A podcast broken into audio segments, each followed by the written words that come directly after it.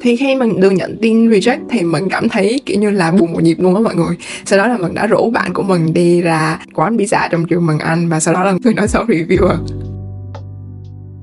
Hello mọi người, mình là Chi. Chào mừng các bạn quay trở lại với Catch Up with Chi.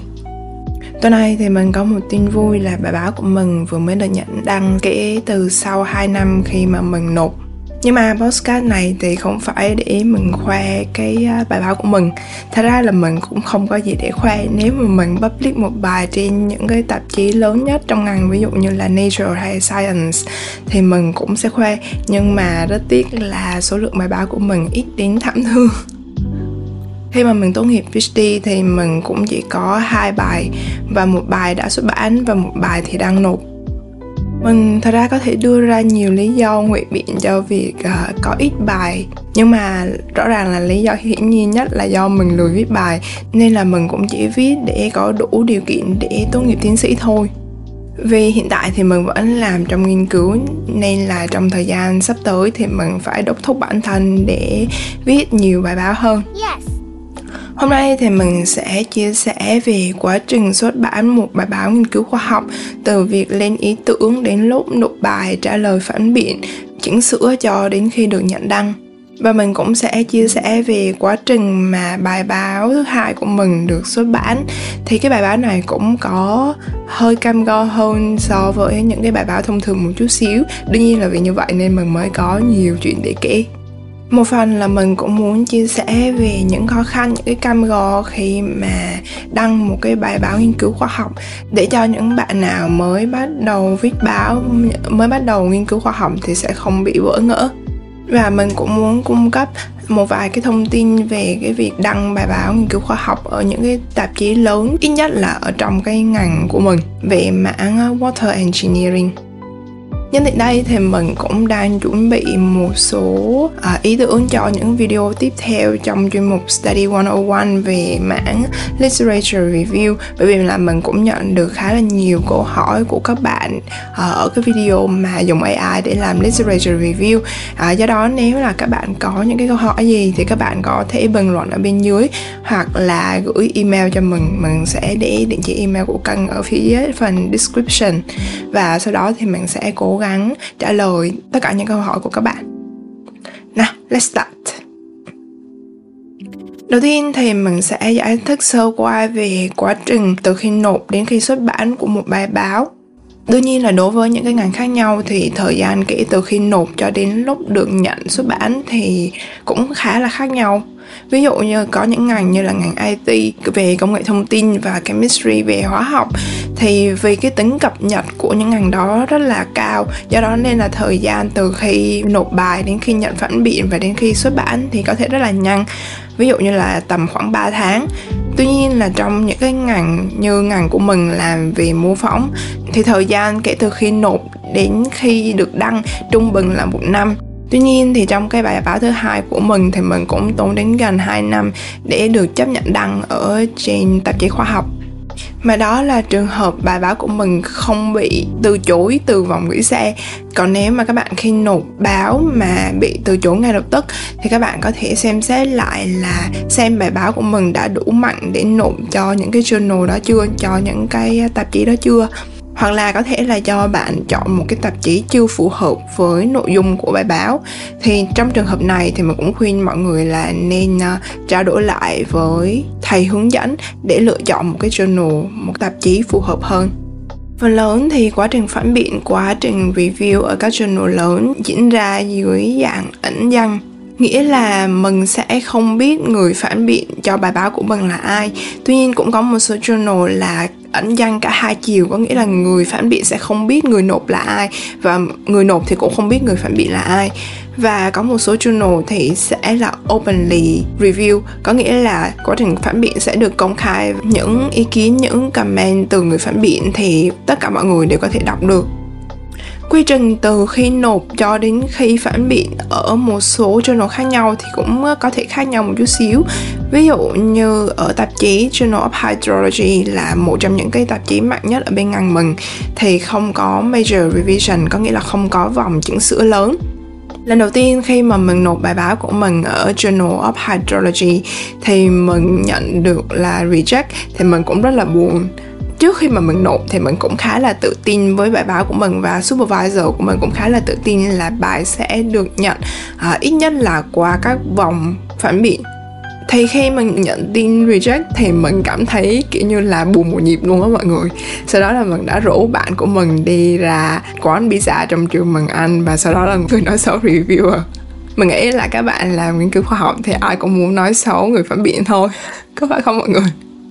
Nhưng mà sau đó khi mà mình chuyển tiếp cái email của mình cho thầy hướng dẫn của mình, thì thầy mới nói là không phải đâu, bài của mày mặc dù là bị reject, nhưng mà người chủ biên editor người ta đã mời mình chỉnh sửa và nộp lại. Thì có nghĩa là bài báo đã được qua vòng major revision. Tuy nhiên là vì hệ thống của journal không có vòng major revision, do đó là editor đã yêu cầu mình chỉnh sửa và sau đó nộp lại bản thảo thì sau đó khi mà mình chỉnh sửa theo những comment của người phản biện, thì bài báo của mình cũng được nhận đăng.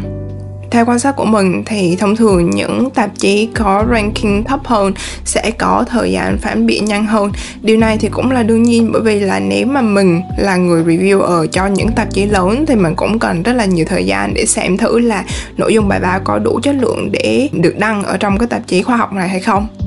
như vậy là các tạp chí khác nhau thì quy trình có thể khác nhau một chút xíu. Nhưng mà thông thường thì chúng ta sẽ đi qua từng bước. Bước đầu tiên là bắt đầu các bạn uh, submit paper sau đó là sẽ đi qua các vòng major revision là chỉnh sửa lớn, minor revision là chỉnh sửa nhỏ. Và sau đó là nếu bài báo của bạn đã được chỉnh sửa tốt rồi thì sẽ được ờ, nhận đăng ở trong tạp chí và qua các vòng chỉnh sửa nhỏ ví dụ như là chỉnh sửa về ngữ pháp và hình ảnh trong bài báo và sau đó là sẽ được chính thức được nhận đăng. Đối với những cái bài báo của mình thì có ba cái bước lớn trước khi mà bạn submit đầu tiên là việc lên ý tưởng và lên concept outline cho bài báo. Điều này là một phần của nghiên cứu. Khi mà nghiên cứu thì các bạn sẽ đặt ra câu hỏi, research question cho một cái topic mà liên quan đến ngành của các bạn đang học. Sau đó thì các bạn sẽ làm thí nghiệm, làm mô phỏng, làm analysis những cái kết quả để xem là từ những cái kết quả của bạn có thể đóng góp gì mới trong cái ngành của bạn đối với ngành của mình thì thông thường khi mà mình set up một cái mô phỏng tại một catchment, một cái vùng nhất định thì tốn thời gian tầm khoảng một năm cho việc làm model, tổng kết kết quả, xử lý dữ liệu, xử lý kết quả. Và sau đó là khi mà đã có kết quả đầy đủ một chút xíu thì mình sẽ lên một cái outline kỹ hơn cho báo của mình thì nếu mà mọi người đã có kết quả và có một cái outline kỹ lưỡng rồi, thì đối với mình thời gian viết bài khá là nhanh, thì mình chỉ tốn khoảng từ 3 tuần cho đến một tháng nếu mà mình tập trung vào việc viết bài, thì mình có thể viết từ đầu đến cuối cái bài báo khoa học của mình. Nhân đây thì mình cũng muốn nói là độ dài của bài báo và cái số lượng thông tin cho mỗi ngành và cho mỗi tạp chí thì cũng khá là khác nhau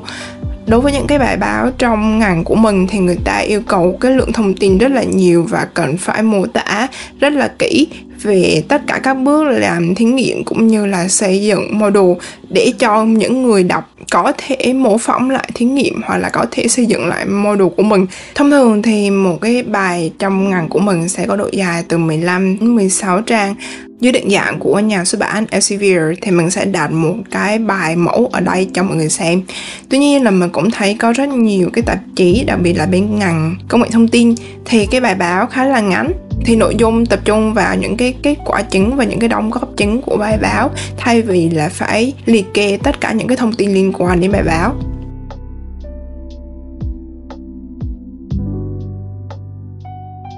Thế đây thì mình cũng muốn kể cho mọi người về cái quá trình cũng hơi ly kỳ một chút xíu về cái bài báo thứ hai của mình kể từ khi mà mình submit cho đến khi được nhận đăng. Thì mình sẽ để tham lại ở đây. Mình submit lần đầu tiên ở journal Water Resources Research, một cái tạp chí khoa học lớn nhất trong mạng của mình vào tháng 2 năm 2021 trong khoảng thời gian đó, sau đợt dịch covid thì việc tìm người phản biện cũng khá là khó khăn. Cho nên là mất đến tận gần 6 tháng thì mình mới nhận được phản biện lần đầu tiên. Khi mà mình nhận được phản biện lần đầu tiên thì có một reviewer khen bài báo của mình và sau đó là à, yêu cầu những cái chỉnh sửa nhỏ. Thì hai người phản biện còn lại hỏi cũng khá khá là nhiều câu hỏi và người ta yêu cầu là major revision là chỉnh sửa lớn trong vòng một tháng thì mình đã trả lời tất cả các comments của các reviewer và sau đó thì mình cũng nộp lại. Như vậy là đến đầu tháng 9 là mình nộp bài chỉnh sửa của mình. Thì đến tháng 11 năm 2021 thì mình nhận được à, phản biện lần thứ hai thì mình cũng khá là ngạc nhiên và mình cũng không hiểu vì lý do gì mà cả ba người phản biện ở vòng 1 đều không chấp nhận phản biện ở lần thứ hai. Do đó là tạp chí đã phải tìm hai người phản biện mới cho bài của mình và cả hai người phản biện đều đề cập trong câu hỏi là người ta không tham gia vòng phản biện lần thứ nhất. Và đồng thời, điều này cũng không may mắn là cả hai người phản biện ở lần thứ hai này đều reject, đều từ chối cho bài của mình được đăng mình nghĩ một phần lý do là vào tháng 11 thì cũng đã là gần cuối năm rồi thì có thể là những người phản biện cũ người ta bận hoặc là người ta à, đã đi nghỉ holiday rồi nên là sau 2 tuần nếu mà người ta không chấp nhận à, phản biện lần thứ hai thì chủ biên là editor người ta có thể hoàn toàn tìm những người review mới. Thực ra đây là một cái trường hợp cũng không phải là hiếm lắm khi vòng đầu thì qua là major revision nhưng mà đến vòng 2 thì bị từ chối. Điều làm mình ngạc nhiên ở đây đó là hai người phản biện ở vòng thứ hai thì đều có ý kiến hoàn toàn trái ngược nhau. Người phản biện thứ nhất thì cho rằng bài của mình là nên tập trung hơn về mảng à, machine learning là về mảng học máy để có thể cải thiện kết quả từ mô phỏng của mình. Tuy nhiên, người phản biện thứ hai lại đưa ra ý kiến là tạp chí Water Resources Research thì sẽ tập trung hơn vào phát triển về mặt lý thuyết thì người ta sẽ không đặt nặng về vấn đề mô phỏng. Do đó là người reviewer thứ hai, người phản biện thứ hai đã nói là bài báo của mình vì tập trung vào mảng machine learning để làm mô phỏng lũ lụt. Do đó là bài báo của mình không phù hợp để nộp vào cái journal này thì điều này, mình hoàn toàn không đồng ý với người phản biện thứ hai. Bởi vì là khi mình làm literature review thì mình cũng thấy là trong cái tạp chí Water Resources Research thì có rất nhiều bài báo đã sử dụng phần machine learning để làm flood model trước đó. Khi mà đọc những ý kiến của người phản biện thì giáo sư hướng dẫn của mình lúc đó suggest mình là có thể gửi email cho chủ biên là editor để giải thích là hai ý kiến của hai người reviewers thì hoàn toàn à, trái ngược nhau như vậy thì không được hợp lý cho lắm. Tuy nhiên là cũng là vì cuối năm rồi và mình cũng không muốn bị vào danh sách đen của tạp chí. Do đó thì mình cũng chỉ nói với supervisor của mình là nếu mà bài báo đã bị reject rồi thì mình sẽ tìm một cái journal khác để nộp lại và có thể chỉnh sửa một chút xíu và vào đầu năm sau thì mình sẽ nộp lại. Như vậy là trong thời gian 1 đến 2 tháng uh, của đợt nghỉ Giáng sinh thì mình cũng uh, dành thời gian để chỉnh sửa và hoàn thiện cái bài báo của mình. Và mình cũng tìm thử xem là có những cái journal nào có thể phù hợp để cho mình có thể nộp lại bài báo. Thì lần thứ hai sau khi đã bàn bạc với lại supervisor của mình thì mình nộp bài báo của mình ở journal Advances in Water Resources. Tuy là ranking của cái journal này, của cái tạp chí này không mạnh bằng journal mình đã nộp lần trước Nhưng mà cũng nằm trong top 5 những cái journal mạnh nhất của ngành của mình. Thì timeline của lần nộp này cũng rất là giống so với cái lần mình nộp lần trước là mình nộp vào tháng 3 năm 2022 và mình nhận được phản biện lần thứ nhất là vào tháng 8 năm 2022 nghĩa là trước khi mình chuyển đến Canberra để làm việc quả của vòng phản biện lần đầu tiên là mình nhận được là major revision là nghĩa là chỉnh sửa lớn. Người phản biện thứ nhất thì yêu cầu chỉnh sửa nhỏ và người phản biện thứ hai thì reject bài của mình hoàn toàn và đưa ra rất là nhiều câu hỏi. Nhưng mà ý kiến của editor ý kiến của chủ biên sau khi đọc câu hỏi của cả hai người phản biện thì à, cho cái paper của mình là major revision nghĩa là chỉnh sửa lớn khi mà mình đọc những cái câu hỏi và những ý kiến của người reviewer thứ hai người mà reject cái bài của mình á, thì mình nhận ra hai điều. Thứ nhất là người reviewer thứ hai đã đưa ra câu hỏi và hoàn toàn hiểu sai về cái nội dung của bài báo của mình và điều thứ hai là người phản biện này hoàn toàn không có kiến thức chuyên sâu về mảng ứng dụng của học máy để dùng trong cái mô phỏng lũ lụt. Do đó là những câu hỏi của người phản biện đưa ra là những cái câu hỏi rất là basic, những câu hỏi rất là cơ bản của việc xây dựng một cái model học máy, một cái machine learning model khi mà mình đọc những cái bình luận này ấy, thì mình cũng cảm thấy hơi bức xúc một chút xíu. Bởi vì là khi mình nhận làm phản biện cho một cái paper nào đó thì mình thường là sẽ phải có một cái kiến thức khá là chuyên sâu về mảng đó. Thay vì là hỏi những cái câu hỏi rất là cơ bản thậm chí là không liên quan đến nội dung của bài báo. Và mình cũng không hiểu lý do vì sao khi mà người phản biện không có kiến thức chuyên sâu nhưng người ta lại chấp nhận là để à, phản biện cho bài báo của mình tuy nhiên khi mà mình trả lời lại phản biện của hai người reviewers thì mình cũng trả lời rất là kỹ. Và sau đó là thậm chí mình còn khoan tròn những cái mảng mà người à, uh, review thứ hai đã hiểu sai và sau đó là mình nộp lại bởi vì trước đó là mình cũng đã có bài được đăng, nên là trong cái lần phản biện lần này thì đối với những ý kiến mà mình cảm thấy là đồng ý với ý kiến của người phản biện thì mình sẽ chỉnh sửa rất là kỹ. Tuy nhiên, nếu mình có những cái ý kiến khác với ý kiến của người phản biện, hoặc là mình cho rằng những ý kiến mà người phản biện đưa ra là không hợp lý, hoặc là không phù hợp với nội dung của bài báo thì mình cũng giải thích rất là rõ ràng, đưa ra những dẫn chứng cụ thể. Và từ đó là mình nói là mình sẽ không chỉnh sửa trong cái bản thảo mới mà mình sẽ nộp lại như vậy là đầu tháng 11 này thì mình nhận được tin từ bên à, tạp chí mà mình đã nộp là bài báo của mình đã được đăng và yêu cầu chỉnh sửa một số nội dung nhỏ về mặt à, ngữ pháp cũng như là về mặt hình ảnh trong bài báo.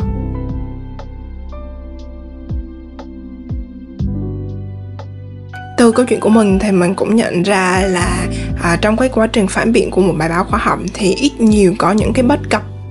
điều đầu tiên là cái thời gian về phản biện trong cái bài báo của mình, tốn thời gian rất là lâu. Trong cái bài báo trước của mình thì tốn khoảng một năm. Và trong cái bài báo này, khi mà mình nộp lại hai lần thì tốn tầm 2 năm, kể từ khi mình nộp cho đến khi mình được nhận đăng như vậy là đối với một bài báo mà cần cái tính cập nhật ví dụ là mình ứng dụng về mảng học máy trong ngành uh, của mình là về mô phỏng lũ lụt thì sau 2 năm có thể là có nhiều những cái ứng dụng mới có nhiều những cái phương pháp mới. Có lẽ là bây giờ nếu mình được làm lại thì mình cũng sẽ không sử dụng những cái phương pháp mà mình đã dùng cách đây hai năm trước. Tuy nhiên là vì hiện tại mình không còn tập trung vào sử dụng học máy trong à, mô phỏng lũ lụt nữa do đó thì mình cũng không đào sâu nghiên cứu quá nhiều về mảng này. Như vậy là nếu cái thời gian phản biện của một bài báo quá lâu thì theo mình thấy là cái bài báo của mình sẽ mất đi tính cập nhật mất đi tính gọi là thức thời của bài báo nếu mà được nhận đăng trong một cái thời gian ngắn hơn. Điều thứ hai thì mình cũng biết là các tạp chí lớn, ít ra là trong ngành của mình, thì rất khó để tìm người phản biện. Các bác professor như là thầy của mình hoặc như là line manager của mình thì hiện tại rất là bận, nên là người ta cũng không nhận quá nhiều lời mời phản biện từ các journal lớn và nếu là không may mà các bạn gặp phải một người phản biện à, như là người phản biện ở vòng thứ hai khi mà mình nộp cho journal Advances in Water Resource người ta cũng không có quá nhiều kiến thức chuyên sâu về cái mảng mà mình đang làm. Như vậy thì những cái ý kiến của họ có thể là không đóng góp được nhiều để hỗ trợ cho các bạn chỉnh sửa một bài báo tốt hơn. Thậm chí là trong nhiều trường hợp đối với các bạn mới tham gia nghiên cứu khoa học có thể gây ra cái sự khó hiểu cho tác giả nữa thậm chí là đối với mình ngay sau khi mình học PhD rồi mà mình đọc ý kiến của người phản biện mà mình còn thấy rất là mơ hồ Nhân đây thì mình cũng muốn có một vài cái recommendation, một vài lời khuyên cho các bạn mới tham gia nghiên cứu khoa học và mới nộp những cái bài báo đầu tiên của mình vào những cái journal lớn. Thứ nhất là việc bị từ chối khi mà nộp bản thảo đầu tiên cho các journal lớn là việc xảy ra rất là thường xuyên. Thậm chí là supervisor của mình còn treo là nếu mà không bị từ chối thì mới lạ hoặc là cái tiêu chuẩn của những cái journal lớn bây giờ là vòng đầu tiên phải là từ chối cái đã mình nói vui thôi, nhưng mà nếu các bạn bị từ chối khi mà các bạn nộp các bài báo khoa học của mình thì cũng đừng nản chí. Mà hãy xem lại là kết quả của bài báo đã thực sự là đủ mạnh để nộp trong những cái journal đó chưa, hoặc là nội dung cái bài báo của bạn thì có phù hợp với cái tạp chí đó hay không. Điều thứ hai là khi các bạn nhận được yêu cầu chỉnh sửa từ người phản biện dù là major revision hay là minor revision, chỉnh sửa lớn hay là chỉnh sửa nhỏ thì các bạn cũng cần phải xem xét tất cả những ý kiến và những cái câu hỏi đó một cách kỹ càng. Và sau đó là chỉnh sửa một cách tốt nhất có thể từ cái ý kiến cá nhân của mình là mặc dù có thể là vòng đầu tiên các bạn bị reject hoặc gặp phải major revision, nhưng mà các bạn cân nhắc kỹ lưỡng ý kiến của người phản biện và đưa ra những dẫn chứng cụ thể và phù hợp. Thì khi mà các bạn sửa kỹ rồi thì thường vòng thứ hai sẽ là minor revision, chỉ là những cái chỉnh sửa nhỏ, thậm chí là sẽ được chấp nhận đăng luôn, giống như là trường hợp của bài báo của mình. Tuy nhiên, điều này cũng không có nghĩa là khi mà reviewer đưa ra những câu hỏi và đưa ra những cái yêu cầu chỉnh sửa gì thì các bạn cũng chỉnh sửa. Như vậy, điều thứ ba là các bạn cần phải có một cái lập trường vững vàng đối với bài báo của mình. Bởi vì khi bạn là tác giả chính thì bạn là người hiểu nhất về cái nội dung bài báo và nội dung mà các bạn muốn truyền tải đến người đọc. Nếu mà các bạn có những cái ý kiến không đồng ý với người phản biện thì các bạn cần phải đưa ra những cái giải thích và những cái dẫn chứng cụ thể và sau đó các bạn có thể trả lời lại lý do vì sao các bạn không đồng ý và sẽ không chỉnh sửa theo ý kiến của người phản biện. Trong trường hợp này là nếu editor là người chủ biên, người ta đọc được những cái phản hồi đó thì người ta cũng sẽ đồng ý với ý kiến của tác giả. Điều thứ tư là trong cái research society, có nghĩa là giống như một cái thế giới thu nhỏ trong thế giới học thuật, thì có thể là có những cái bất cập. Nhưng mà hãy cố gắng là đừng để bị ảnh hưởng bởi những cái bất cập đó mình sẽ không muốn đề cập cụ thể về những cái bất cập trong cái việc đăng bài. Tuy nhiên là mình cũng muốn nói là mọi người à, không nên chạy theo số lượng mà hãy nên tập trung nhiều hơn vào chất lượng của bài báo. Và mỗi khi viết bài thì hãy suy nghĩ là khi mà bạn viết bài báo này và khi bài báo này được đăng thì sẽ có những cái đóng góp gì trong cái giới học thuật trong cái ngành của bạn trong cái tập podcast lần này thì mình cũng muốn chúc các bạn mới làm nghiên cứu khoa học thì hãy vững tin và kiên định với niềm yêu thích đam mê nghiên cứu của mình. Nếu mà các bạn khi mà làm nghiên cứu hoặc là khi mà nộp bài báo có những cái khó khăn gì thì à, có thể comment bên dưới để cho mình đọc với nhé. Đừng quên nhấn like, share và subscribe để ủng hộ mình ra các podcast tiếp theo. Bye!